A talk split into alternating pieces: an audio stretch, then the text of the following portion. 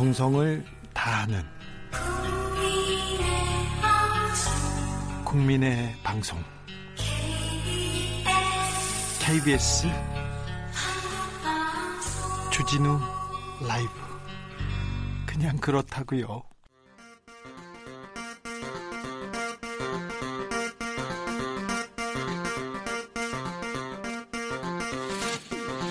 주진우 라이브.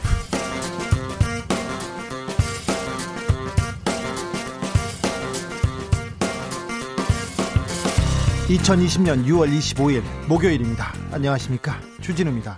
6.25 70주년을 맞았습니다. 한미 국방장관은 공동성명에서 힘들게 이룩한 평화를 지켜가겠다, 이렇게 말했습니다.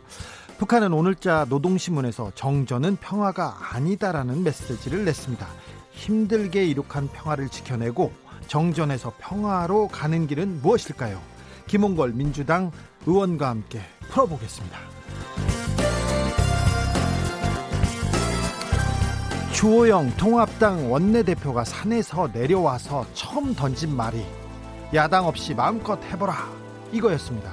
정말 산 넘어 산입니다. 김태년 민주당 원내대표는 묘수 찾다가 꼼수 든 일 없길 바란다고 경고했습니다.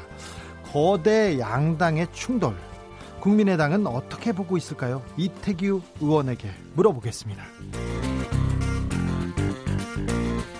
이재용 삼성전자 부회장의 기소 여부를 논의할 검찰 수사심의위원회가 내일 오전에 열립니다.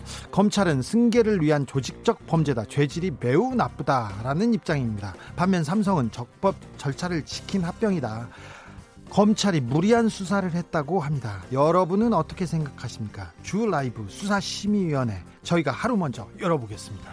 나비처럼 날아 벌처럼 쏜다. 여기는 주진우 라이브입니다.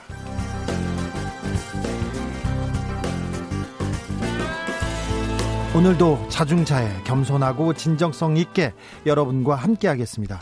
주 라이브 수사심의위원회 지금부터 시작합니다. 앞서 검찰 입장, 삼성 입장, 사실 삼성이 입장을 내면 안 되는데 이재용 부회장이 입장을 내야 되는데 삼성이 입장을 내고 있습니다. 사실 삼성의 피해자, 이재용 부회장은 가해자 입장인데요. 아무튼 두 입장 들으셨습니다. 여러분 의견도 궁금합니다. 이재용 부회장의 기소 여부 어떻게 해야 맞는 걸까요? 내일 검찰 수사심의위원회 결과 나오기 전에 우리 청취자 여러분 의견 먼저 들어보도록 하겠습니다. 샵 9730, 짧은 문자는 50원, 긴 문자는 100원입니다. 콩으로 보내시면 무료입니다. 사연 보내주시면 선물로 보답하겠습니다. 그럼 시작하겠습니다. 시끄러운 세상, 더 시끄러운 정치, 풀리지 않는 갈등, 꼬이는 일상, 답답하신가요? 저에게 오십시오. 주 기자가 여러분의 답답한 속을 뚫어드립니다. KBS 1라디오 주진우 라이브.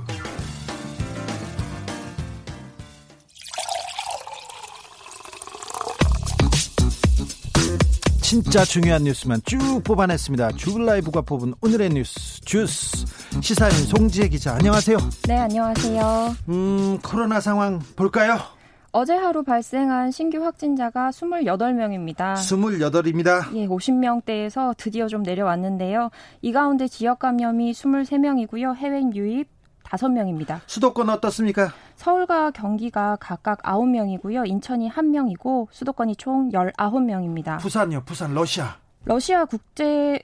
국적의 선박에서 17명의 집단 확진이 되면서 해외 유입 확진자가 하루 30명까지 늘어났었잖아요. 예. 어제는 드디어 5명으로 좀 줄었습니다. 걱정이었는데 아직은 집단 발병으로 이어지진 않았습니다.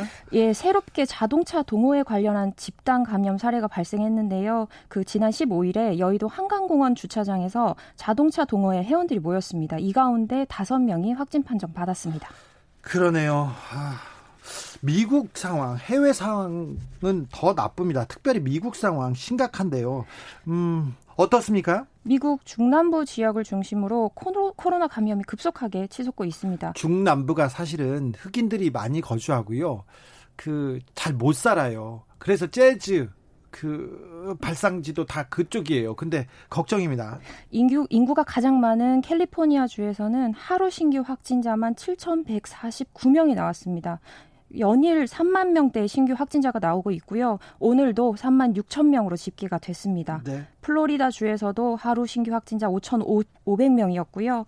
이 외에도 사우스캐롤라이나와 오클라호마 주에서 1일 신규 확진자 코로나 사태 이후 가장 많이 나왔습니다. 네, 제가 재즈 얘기했으면 뉴올리언즈나 저기 아틀란타 밑쪽 그쪽 플로리다로 먼저 가야 되는데 캘리포니아로 가면 인구가 가장 많거든요. 알겠습니다. 네, 디즈니랜드가 있는 캘리포니아 주 이거 좀 닫고 사회적 거리두기 해야 되는데 걱정입니다. 그렇죠. 트럼프 대통령이 아무래도 경제활동을 이렇게 재개하기를 원해가지고 젊은이들 중심으로 한자 급증하고 있고요.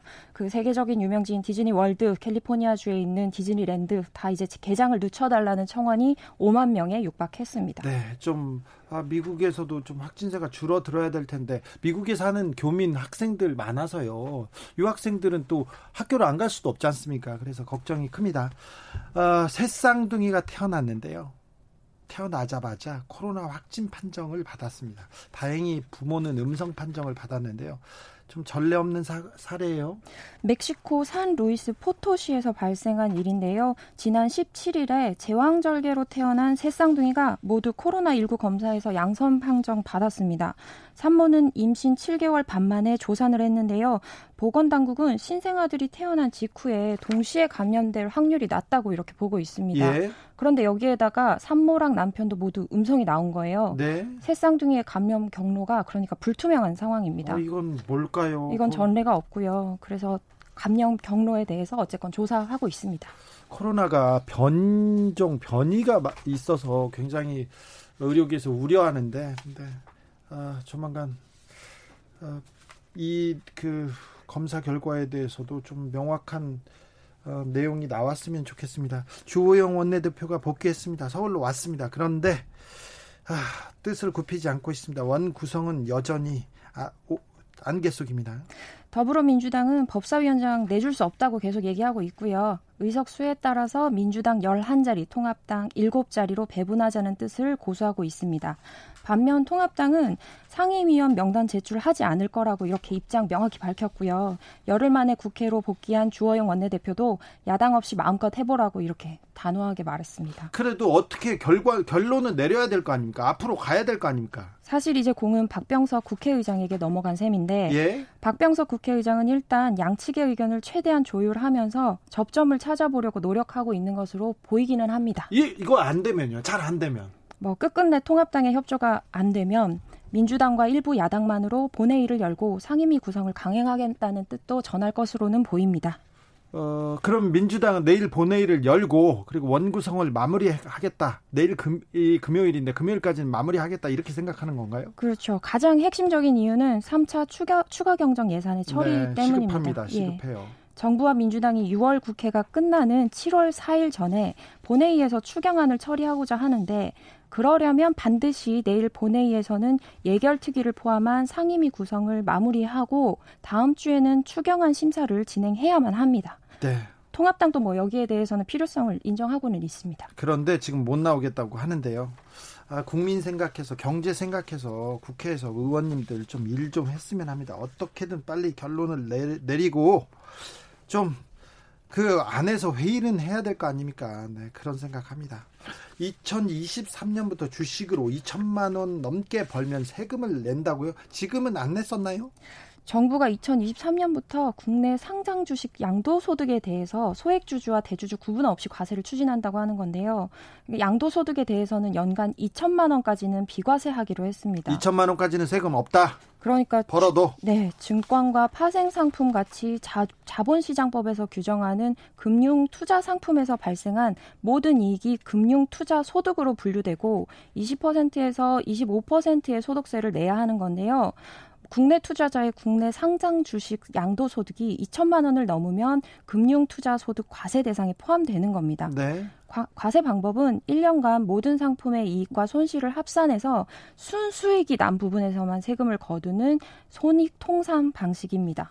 그러니까 한 해 손실이 났으면 향후 이익을 냈을 때 과거 손실액만큼 공제를 받을 수 있도록 3년간 2월 공제를 적용하는 건데요. 손실이 났으면 공제 받을 수 있네요, 또. 네, 그렇습니다. 현행 증권 거래 세율이 0.25%래요. 그런데 2022년부터 단계적으로 낮춰서 0.15%까지 인하하기는 합니다.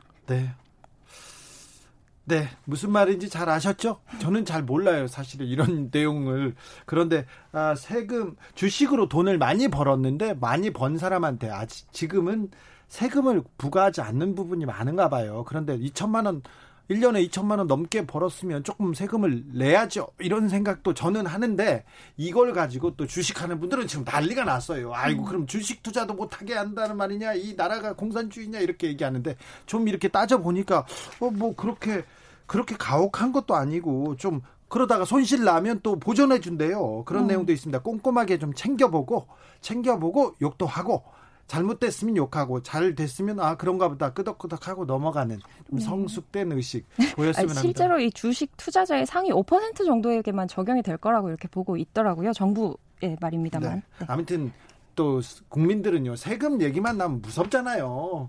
나도 무서워 죽겠어요, 세금은요. 네, 알겠습니다. 법무부가 한동훈 검사장을 직접 감찰하기로 했습니다. 한동훈 부산고검 차장검사는 채널A 기자와 유착한 의혹 받고 있는 인물입니다. 법무부는 감찰 규정에 따라 한동훈 검사장에 대해서 직접 감찰에 착수한다고 이렇게 밝힌 겁니다. 법무부는 검찰의 자체 감찰로는 공정성을 인정받기 어렵다고 본다며 이번 사건은 법무부 장관이 감찰을 명한 사회적 이목이 집중된 감찰 사건이다, 이렇게 배경을 설명했습니다. 그래요. 그래서 다른 데로 전보 조처한 것 같아요? 예, 내일자로 법무연수원 연구위원으로 전보 조처할 거라고 이렇게 덧붙였습니다. 예. 이 사건 현재 서울중앙지검 형사 1부가 수사하고 있고요. 의혹에 연루된 채널A 기자에 대한 구속영장 청구 여부, 그리고 한동훈 검사장에 대한 수사 등을 두고 수사팀과 대검 지휘부 간에 이견이 있는 것으로 알려졌습니다. 네. 법무부가 이 같은 상황 때문에 직접 감찰에 나선 것 아닌가, 이렇게 봅니다. 채널A 기자와 이 한 검사장 간의 유착 의혹을 서울지검에서 지금 수사하고 있어요. 그런데 법무부에서 직접 하겠다, 이렇게 하는 것 같습니다. 지켜보죠. 네, 채널A 기자의 이 암흑의 기자의 대리인이 주진우 변호사더라고요. 그래서 같은 분인 줄 착각하는 분들 많지 않을까? 아니요, 그렇지는 않고요. 그분은 박근혜 청와대에서 있었어요. 우병우 민정수석이 총회하는 부하였습니다. 총회하는 부하였는데 굉장히 뭐라고 해야 되나요? 이번 정권 들어서도 동부지검에서 있었는데 그 동부지검에서 그 청와대와 환경부 관련된 수사를 했었는데 굉장히 이념적 편향성을 보이다 간 분인데 박근혜 정부, 그러니까 우병우 수석하고 똑같은 스타일이라고 보면 됩니다. 그분은 그런 스타일이고요. 저는 이런 스타일이고요. 네. 다른 주진우입니다. 네, 이름이 그러네요. 6.25 전쟁 오늘 70주년입니다. 북한이 조용합니다. 어제에 이어서 오늘도 잠잠합니다. 북한 주민들이 보는 노동신문에도 그리고 조선중앙방송에서도 우리 정부 관련한 비판 기사가 없었는데요. 다만 이제 전쟁 발발의 책임은 미국에 있다, 이런 통상적인 수준의 보도는 했습니다. 예. 어제 정경도 국방부 장관의 발언에 대해서는 이렇게 거칠게 비난한 게 있었어요. 예. 발언이 그런 나쁜 건 아닙니다. 현재 북한에서 대남 군사 행동을 보류한다는데 보류가 아니라 완전히 철회해야 한다 이런 내용이었는데요. 네. 북한 김영철 노동당 중앙위원회 부위원장이 정경도 장관의 발언에 대해서 유감을 표명하고 자중만이 위기 극복의 열쇠라고 경고했습니다. 네. 보류가 재고가 될 때는 아주 재미없어질 것이다, 이런 발언도 했는데. 재고가 될 때는 재미없어진다. 라임을 맞추셔가지고 또 얘기했는데. 근데 6.25면 전쟁이었는데 북에서 낸 메시지가 점잖습니다. 그리고 이분들도 평화를 바라고 있구나, 이런 생각, 내심 평화를 바라고 있다는 생각을 좀 합니다. 그러니까 지금은 냉정해져야 될 것 같아요. 서로 좀 지켜보고. 정말 네, 남측 당국이 향후 태도와 행동에 따라 남북관계 전망을 점쳐볼 수 있을 것이다, 이렇게 말했는데 네. 남북관계의 여지를 남긴 거예요. 그러니까요.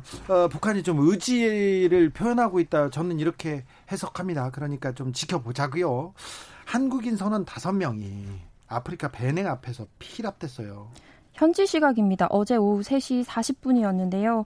서부 아프리카 베냉 공화국 남방 111km 해상에서 참치잡이 조업 중이던 어선이 괴한들의 공격을 받았고요. 여기에는 한국인 선원 5명이 포함됐습니다. 예. 피랍됐고요.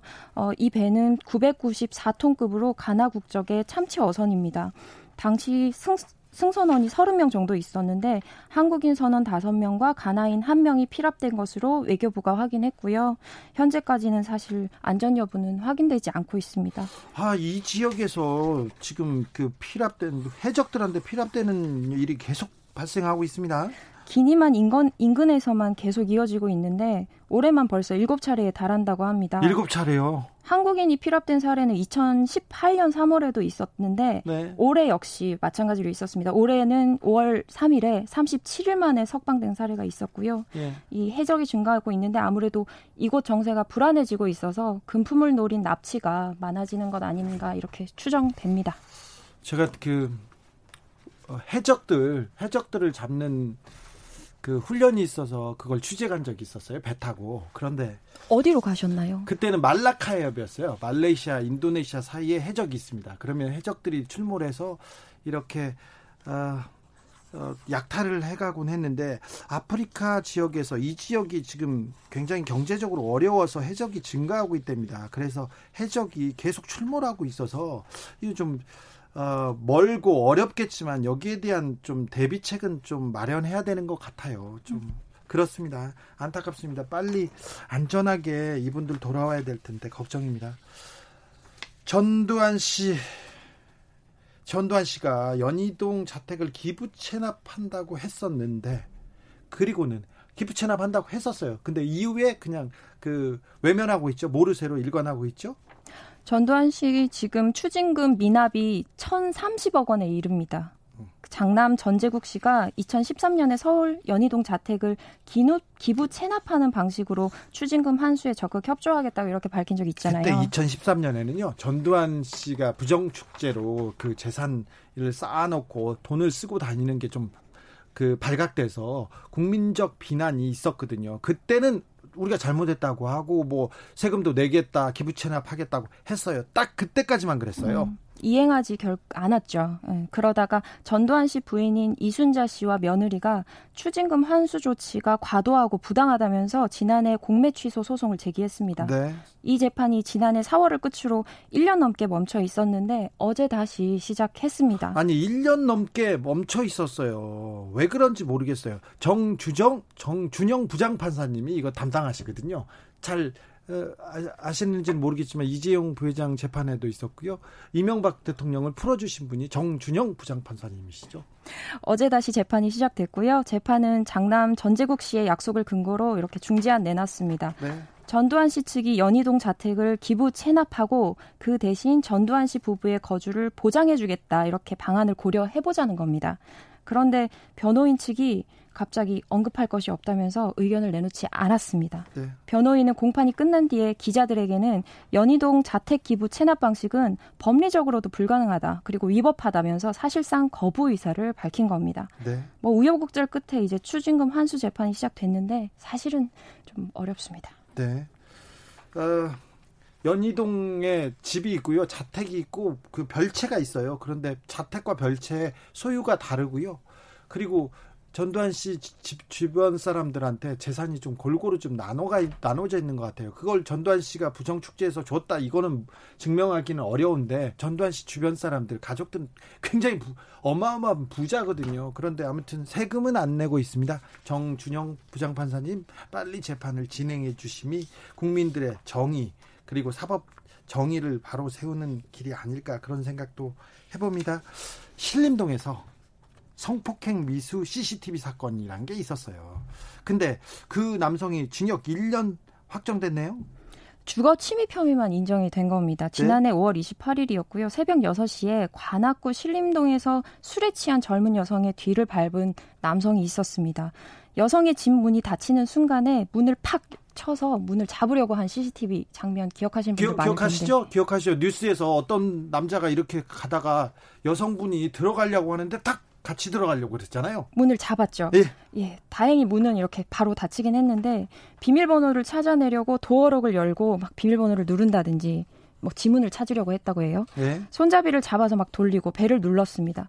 이 남성은 수사기관에 자진 출석했고요. 그리고 주거 침입 사실을 인정했습니다. 네. 검사는 주거 침입 및 강간미수 혐의로 재판에 넘겼는데 이 사건에서는 강간 또는 강제추행 혐의를 인정할 수 있을지가 핵심 쟁점이었어요. 예. 검찰은 피고인 행위는 강간죄에서 말하는 폭행 또는 협박에 해당하고 따라서 강간범죄에 관한 실행의 착수가 있었다. 이렇게 봐야 한다면서 징역 5년을 구형했어요. 구형했는데 재판부는 받아들이지 않았고요.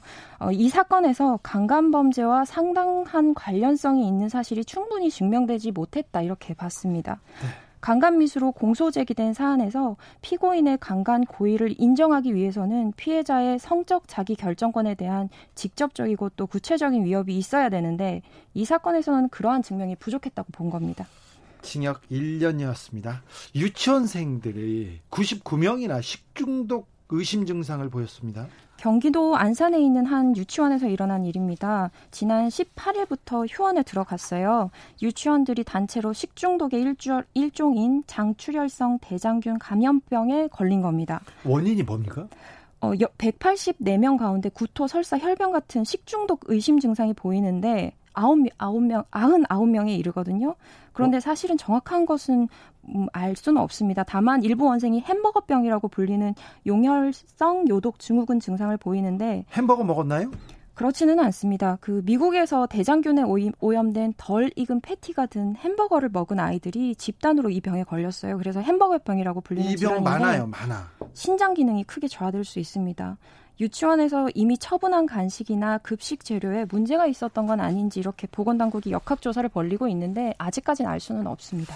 알겠습니다. 여기까지 할까요? 주스 송지혜 기자 함께했습니다. 감사합니다. 네, 고맙습니다. 이재용 부회장 검찰 수사심의위원회 관련 문자 계속 오고 있습니다. 큐마티니님, 살다 검찰 편도 들어보네, 이런 분이 있는데 그런데 검찰도 우리 공무원이에요. 우리가 세금 줘서 우리가 월급 주는 그런 사람이다. 권력이 있는 칼을 든 공무원입니다. 그래서 잘 써야 되고요. 우리가 검찰을 응원해야 되는 게 맞는데요. 그런데 뭐 살다 검찰 편도 들어보네. 예. 검찰 편 들어보는 일이 좀 많았으면 좋겠어요. 저도요. 1156님, 이재용 부회장이 적법하면 판결은 났지만 그러면 최소원 씨 감형해야죠. 논리적입니다. 6897님, 주디 솔직히 보통 시민들은 삼성 사건보다 안산 유치원 아이들 식중독 사건이 더 마음 아프고 화나는 것 같아요. 신장투석한다고 합니다. 아이들 신장투석한대요? 아이고, 우리 아이들 잘 보살펴야 되는데 나쁜 어른들 때문에 화가 납니다. 이런 의견 주셨습니다. 7458님, 진우 형 이런 문자도 읽어주실까 해서 보내요. 어제 지하철에서 반차 쓰고 요즘 인기인 스테인 워터 저그 7.5리터 물통을 지하철에 놓고 내렸어요. 아이고, 24일 수요일 6시 10분경에 약수역에서 내렸는데 혹시 찾을 수 있도록 문자 한번 읽어주세요. 문자는 읽어주지만 제가 찾을 수 있을지는 잘 모르겠습니다. 지하철 유실물센터에 좀 문의해 보시고요. 아무튼 저희는 청취자가 시키면 하는 그런 방송입니다. 교통정보센터로 갈까요? 김민희 씨. 주진우 라이브.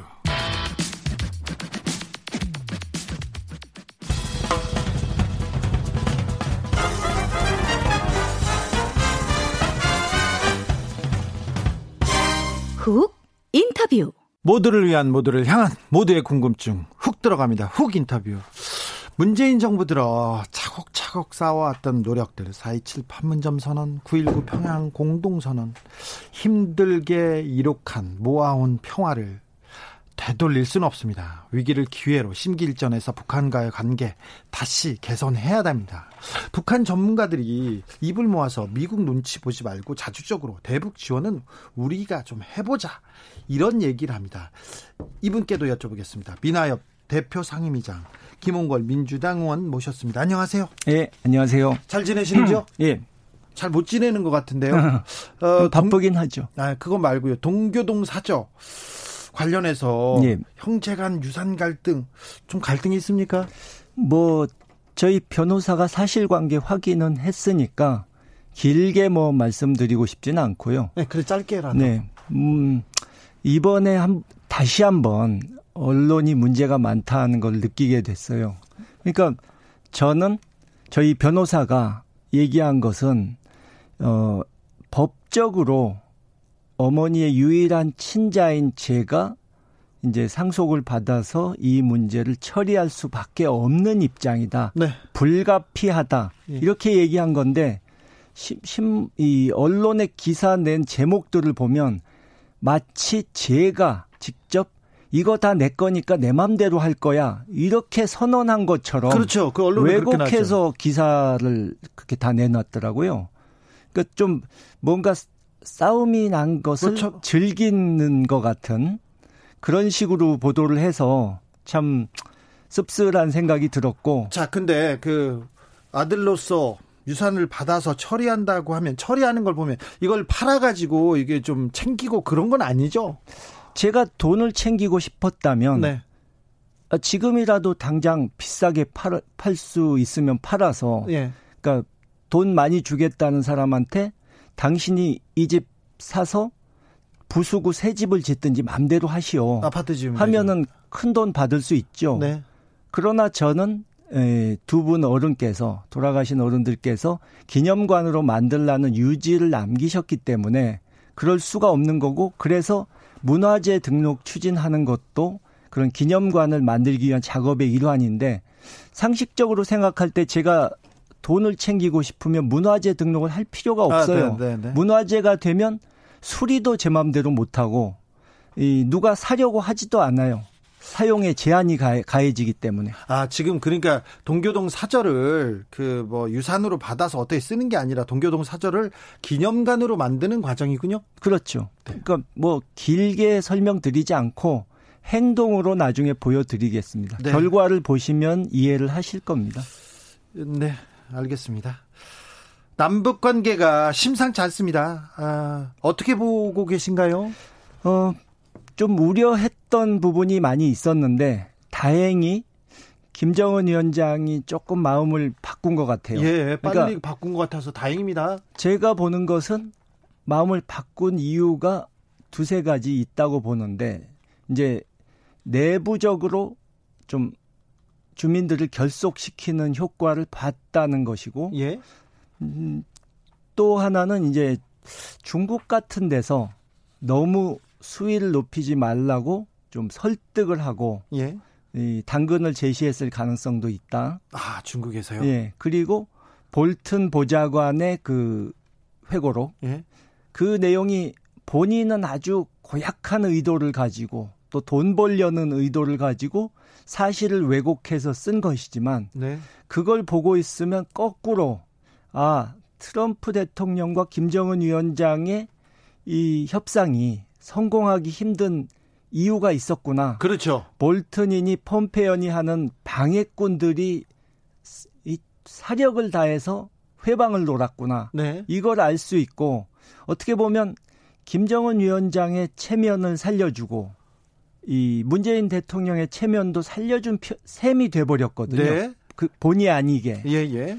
그래서 아마 조금 마음이 바뀐 것 같아요. 아, 볼턴이 그러니까, 그런 또 쪽에서는 또 좀 긍정적인 영향을 미쳤네요. 예, 예. 세상 일이란 모르는 거죠. 예. 사실. 그래서 이 김정은 위원장이 마음을 바꿨다 하고 얘기하는 것은 네. 어떤 분들은 이게 다 계획된 거라고 말씀하시는 분들도 있는데 계획된 게 아니라는 증거가 예를 들어서 이 휴전선에 이 스피커, 예. 확성기를 갖다 놨다가 예.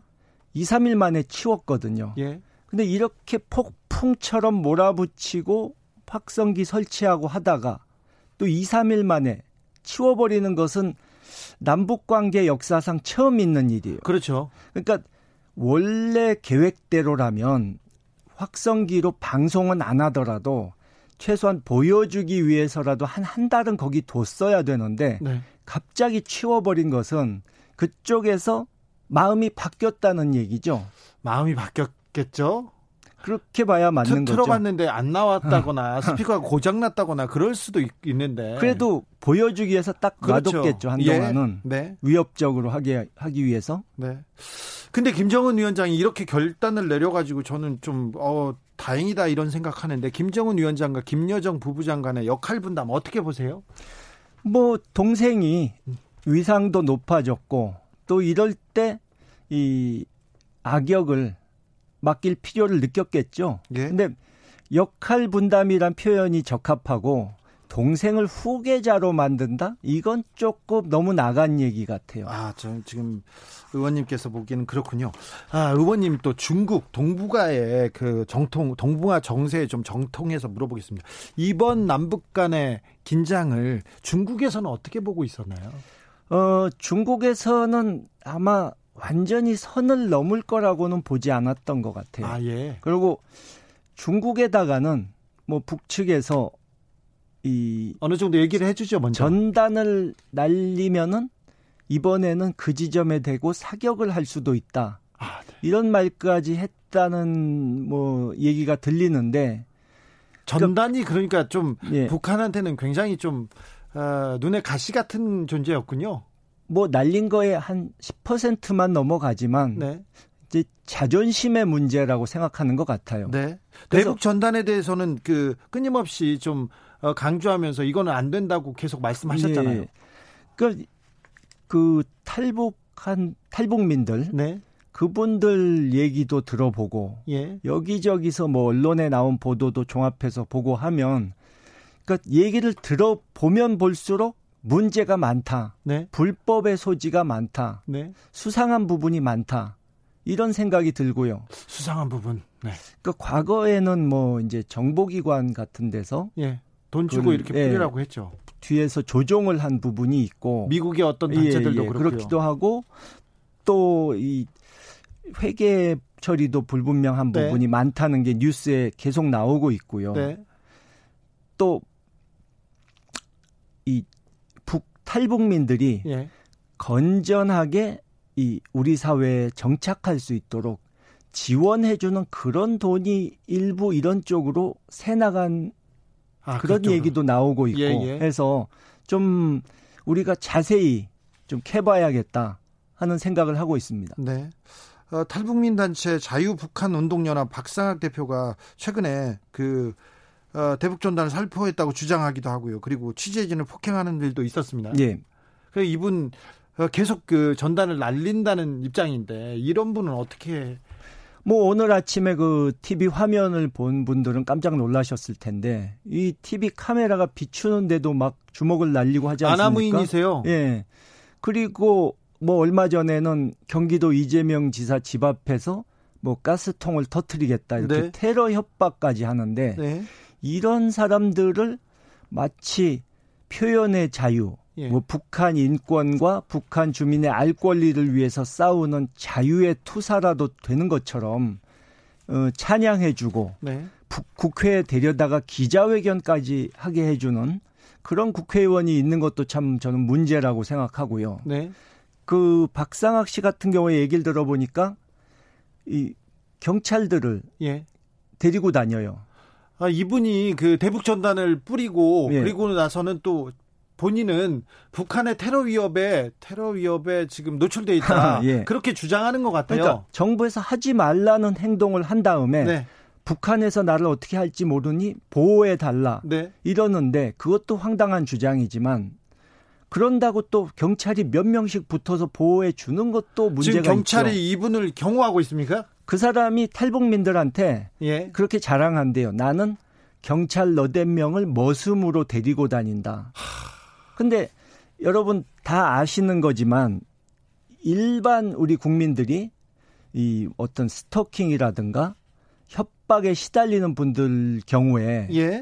경찰에다 연락해서 나 좀 보호해 달라고 그러면 예. 쉽게 그거 해줍니까? 안 해줘요. 근데 아니 우리 주진우 기자도 당한 적 있잖아요. 아니, 근데 경찰 보호 안 해주잖아요. 아니 깡패한테 쫓길 때도 예. 얘기하면 잘하라고 하세요. 예. 한두 명 정도는 할 수 있지 않냐고 이렇게 네. 물어보는 사람들. 근데 왜 이런 사람들은 보호해 주냐 이거죠. 아, 이거 좀 말이 안 된다 이런 생각도 해봅니다. 아이고. 미나협 상임대표니까 대표 상임회장입니다. 그래서 제가 몇 가지 말씀 여쭤볼게요. 그 전에 강만길 선생, 한환상 선생, 이돈명 선생님, 그리고 정세현 전 총리, 이수성 전 총리, 김덕룡, 홍사덕 의원이 그 전임자셨는데, 예. 남북 미나협이 우리 민족끼리 화해 협력하자, 그래서 북한을 돕자, 이런 예. 그 얘기를 많이 하시는 그런 단체잖아요. 예, 그렇습니다. 정부에서 자, 대북 제재가 있기 때문에 잘 못 도와준다고 했을 때 그래도 우리끼리라도 도와야 된다고 계속 얘기를 하셨을 거 아니에요. 예. 그랬죠? 근데 잘 안 됐습니까? 도와주는 게 쉽지 않았습니까? 뭐 조금씩은 하고 있는데요. 보니까 이 통일부라든가 네. 이 정부에서 이 정부 간의 교류가 안 될 때는 예? 민간이라도 적극 활용해서 뭔가 돌파구를 뚫어야겠다 하는 그 의지가 좀 정부의 그 공무원들이 네. 타성에 젖어서 그런지 예. 좀 부족한 것 같아요. 뒤에서 계속 그래도 우리가 그 관이 못하면 우리라도 해야 된다고 네. 계속 주장하셨을 거 아닙니까? 그래서 계속 설득하셨을 거 아니에요? 잘 안 되던가요? 뭐 아주 비협조적이었다 이렇게 말씀드리는 건 아니지만 네. 적극적으로 했다고 얘기하기도 어렵죠. 하노이 노딜 이후에 민간 교류 협력은 거의 어려웠습니까? 많이 어려워졌죠. 직접적인 교류가 힘들고 예. 우리가 다 해서 주는 거지만 형식은 중국에 있는 단체를 통하는, 그러니까 북쪽에서는 이거 남쪽에서 받은 거 아니다. 예. 이렇게 말해야만 되는 그런 식으로 바뀌어가지고 어느 단체도 북쪽에 직접 뭘 전달하고 이런 건 못한 것으로 알고 있습니다. 아니 대북 전문가들이 뭐 정세현 전 장관도 그렇고 문정인 특보 그리고 이종석 전 장관이 저희 방송에 나와서 미국은 막고 있지만 그래도 우리끼리라도 할 수 있는 일은 네. 해야 된다. 자주적으로 물꼬를 타야 된다. 계속 얘기를 했는데 의원님도 미나협 대표 상임회장으로 이 주장을 계속 하셨을 거 아니에요. 안 되던가요? 뭐 문정인 특보 같은 분도 우리 입장에서 이 UN 제재에만 걸리지 않는 것이라면 한미 워킹 그룹에서 뭐라고 해도 해야 된다. 네. 이렇게 말씀을 하셨는데 네. 그래도 뭐 지금 못 하고 있는 걸 보면 조금 관료들이 적극성을 띄지 못하고 있다. 그렇게 아쉬워하는 분들이 많죠. 김현철 통일부 장관이 사표를 쓰고 나갔습니다. 의원님께서는 외교 안보 라인 교체가 더 시급하다. 그리고 외교라 안보 라인이 중심을 잡아야 된다는 말을 계속 강조하셨는데요. 네. 어찌 보시는지요? 통일부 장관 자리가 중요하긴 한데 네. 거기에 힘을 실어주지 않으면 의미가 없는 거고요. 누가 가든. 네.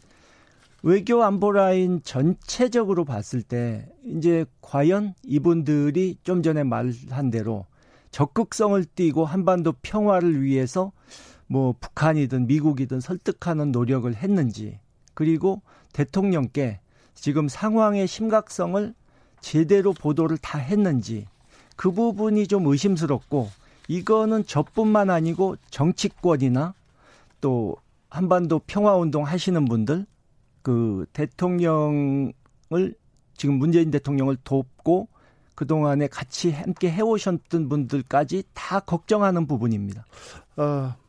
지금 국회에 들어가서 상임위에서 외통위하고 그리고 정보위하고 있죠. 정보위에서 예. 국정원에 대북 관련된 정보 보고 받지 않습니까? 아직은 정보위 차원의 회의는 열린 적이 없죠. 그래도 와서 또 뭐 개별 보고는 받았죠. 한 적이 있고요. 좀 어떻던가요?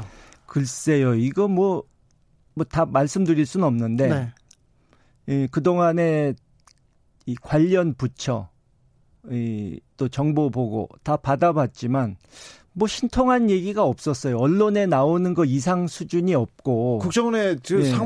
국정원의 수준이 별로인가요? 아니면 말을 아직 안 하는 건가요?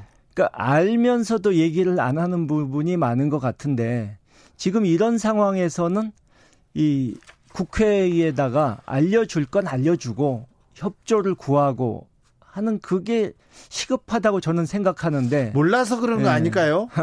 글쎄, 어느 정도는 알고 있다고 봅니다. 네. 오늘 6.25 70주년인데요. 남북관계 어떻게 평화로 가야 됩니까? 평화의 길은 어디서부터 풀어나갈 수 있을까요? 요즘 뭐 특사 파견 이런 걸 얘기하시는 분들도 있는데 네. 특사 파견은 정세현 장관님도 말씀하신 것처럼 미국에 먼저 보내야 된다. 예.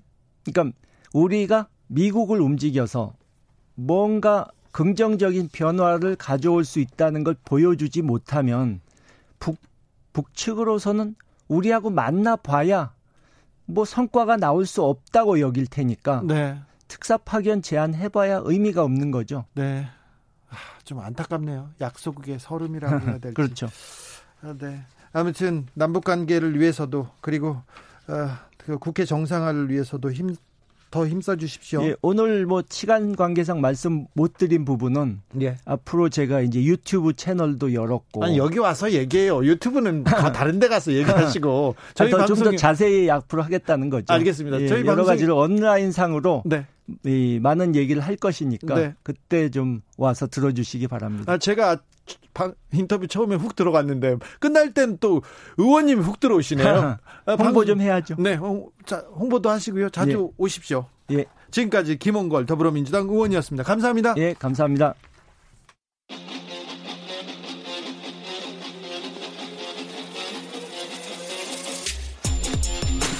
진짜가 나타났다. 악마 기자 주 기자가 전해주는 지옥에서 온 실사 주진우 라이브.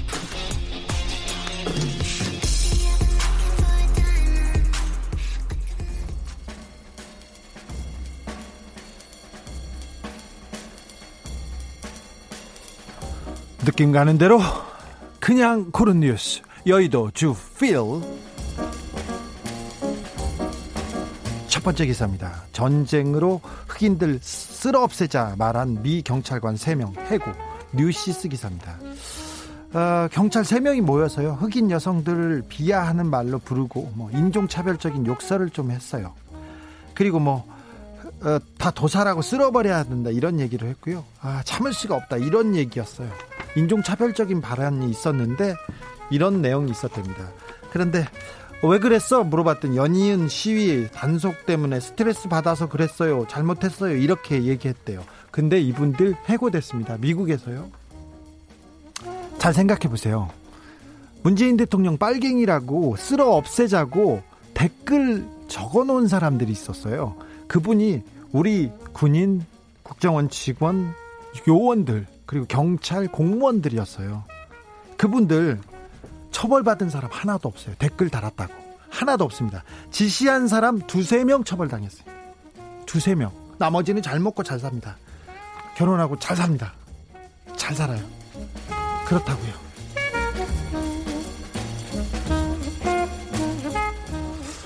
마스크 빼돌리고 고기 파티. 공익요원이 쓴 공무원 비리 백태. 연합뉴스 기사입니다. 전주의 한 주민센터에서 이런 일이 있었대요. 그 공무원들, 주무관들이 선관위에 반납해야 할 손소독제와 마스크 빼돌려서 나눠 가졌습니다. 오후 5시부터 고기와 술을 먹었습니다. 근무시간인데. 네, 그리고 기부받은 연어 통조림 컵밥은 주무관들이 나눠 먹었고요. 식초 음료는 유통기한이 지날 때까지 갖고 있다가 버렸습니다. 이렇게 또 있어요. 남자 주무관들이 주민센터 모유수유실에서 이불 깔고 낮잠을 잤습니다. 그리고 이런 그 공무원들의 비리 백태를 적어가지고 청와대 국민청원 게시판에다 올리고요. 이걸 여기저기 고발하셨답니다.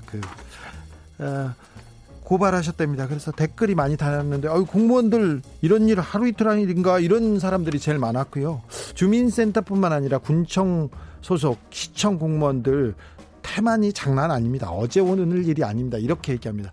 공무원들은 이 정도는 다 하는 거 아니야. 뭐 6시부터 먹어야 되는데 좀 일찍 고기 구워 먹었다 이렇게 얘기할 수도 있는데 국민들은 공무원들을 그렇게 생각하지 않아요. 그런데 대통령이 삼성한테 뇌물 받다가 구속되는 그런 세상이잖아요. 그러니까 밑에 있는 공무원들이 어우 그럴 수도 있지 이렇게 생각할 수도 있어요. 아니 대형 공사한다고 하고 강 막 막고 그러면서 수천억씩 빼먹는 공직자들이 또 있습니다. 근데 아 우리 좀 통조림 좀 먹었어 그렇다고 얘기할 수도 있어요. 그리고 재벌 막 봐주다가 재벌로 간 간부들 있지 않습니까? 그런 고위공직자들을 보면 이런 말단 공무원들은 우리는 억울하네 그렇게 얘기할 수도 있네 있다는 생각 조금 듭니다. 그런데 이제 시민들의 의식이 바뀌었기 때문에 이거 안 통해요. 저기 낮잠 자면 안 됩니다. 모유 수유실에서 낮잠 자면 안 됩니다. 공무원 여러분, 네, 그러시면 안 됩니다.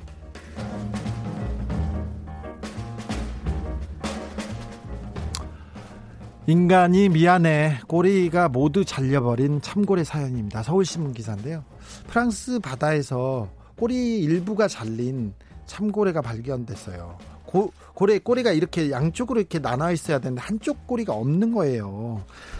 이 고래는 선박의 프로펠러에 꼬리를 잃은 것으로 추정된답니다. 그런데 이탈리아 한 연구진이 이 고래 한 마리를 20년째 추적 관찰하고 있어요. 그런데 1972년에서 2001년 사이에 꼬리가 잘려서 죽은 참고래가 287마리랍니다. 그 이후에는 더 많았겠죠. 근데 고래 서식지에서 그냥 배들이 그냥 고래는 상관없이 막 빨리 지나가면 그 프로펠러에 이 고래 꼬리가 이렇게 잘린 것 같아요. 댓글에 미안해 고래야 이런 댓글들이 제일 많이 달려 있어요. 정말 인간으로서 미안하다. 정말 인간이 나쁜 것 같다. 이런 생각도 합니다. 우리 중국집에서 삭스핀 먹는 분들 있지 않습니까? 그런데 이 삭스핀을 얻으려고 상어를 잡자마자 지느러미를 자르고 상어는 바다로 그냥 버린답니다. 바다를 버린답니다. 상어야 미안해. 몰랐어요. 저도. 근데 그 영상을 보고 그 이후에는 아 먹지 말아야겠다 이런 생각합니다. 밍크고래라는 바다의 로또라고 불리지 않습니까? 그물에 걸린 것만 잡아다가 죽은 고래들만 갖다가 먹을 수 있는데 사실 그물에 걸리는 고래가 별로 없고요. 사실 작살로 잡고 잡아놓고 그물에 걸렸네 그렇게 해가지고 판댑니다. 고래야 미안해.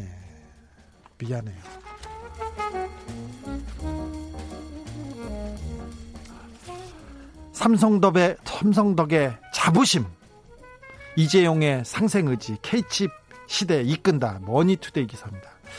삼성덕에 자부심 생겼다고 이재용의 상생의지 때문에 그렇다고 이렇게 기사가 나왔어요. 내일 이재용 부회장 기소를 묻는 수사심의위원회가 열립니다. 그냥 그렇다고요.